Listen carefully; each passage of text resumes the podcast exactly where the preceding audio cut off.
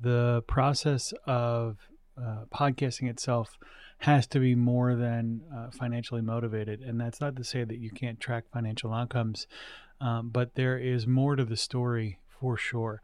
Uh, and one of the things that uh, is often overlooked in podcasting and the role of podcasting is having fun.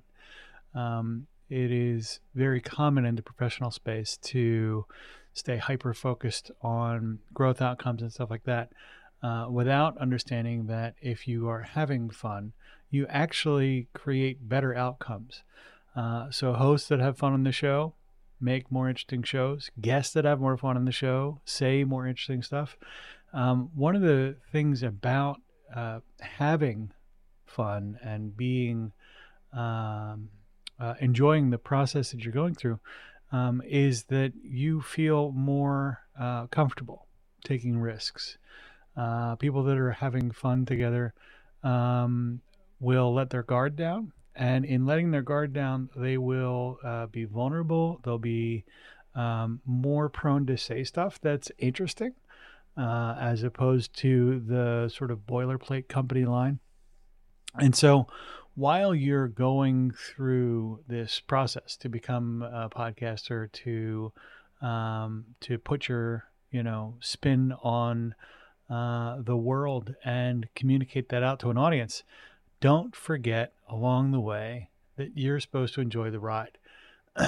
so if you find that your podcast has become not fun, there's going to be tons of things that we can talk about uh, along the way to improve the fun level, I guess, uh, of your podcast. The fun quotient. I'm not entirely sure what the mathematical sort of calibration for fun is. If anybody's got suggestions, I'd love to hear them. But when um, when you start enjoying uh, the the work more, uh, the outcomes are better for sure. So um, we will be talking this week about how to increase the fun uh, in the process um, and what that means and what that looks like. So stay tuned. Hey, you, yes, you. It's uh, 2024 and you don't have a podcast yet or maybe you do, but you're struggling with it. Uh, we will talk to you about that uh, for free. We'll help you figure out uh, where you might be stuck, uh, whether or not we can help you for sure. But also, uh, if you don't have one yet, what are the like first five things you can do? What are some great angles that you can use to make sure that your podcast was sustainable as you start to develop that moving forward? those consults are free.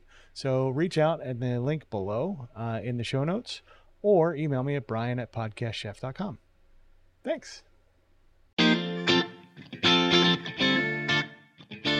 Hi, this is Brian. Thanks for listening to the show.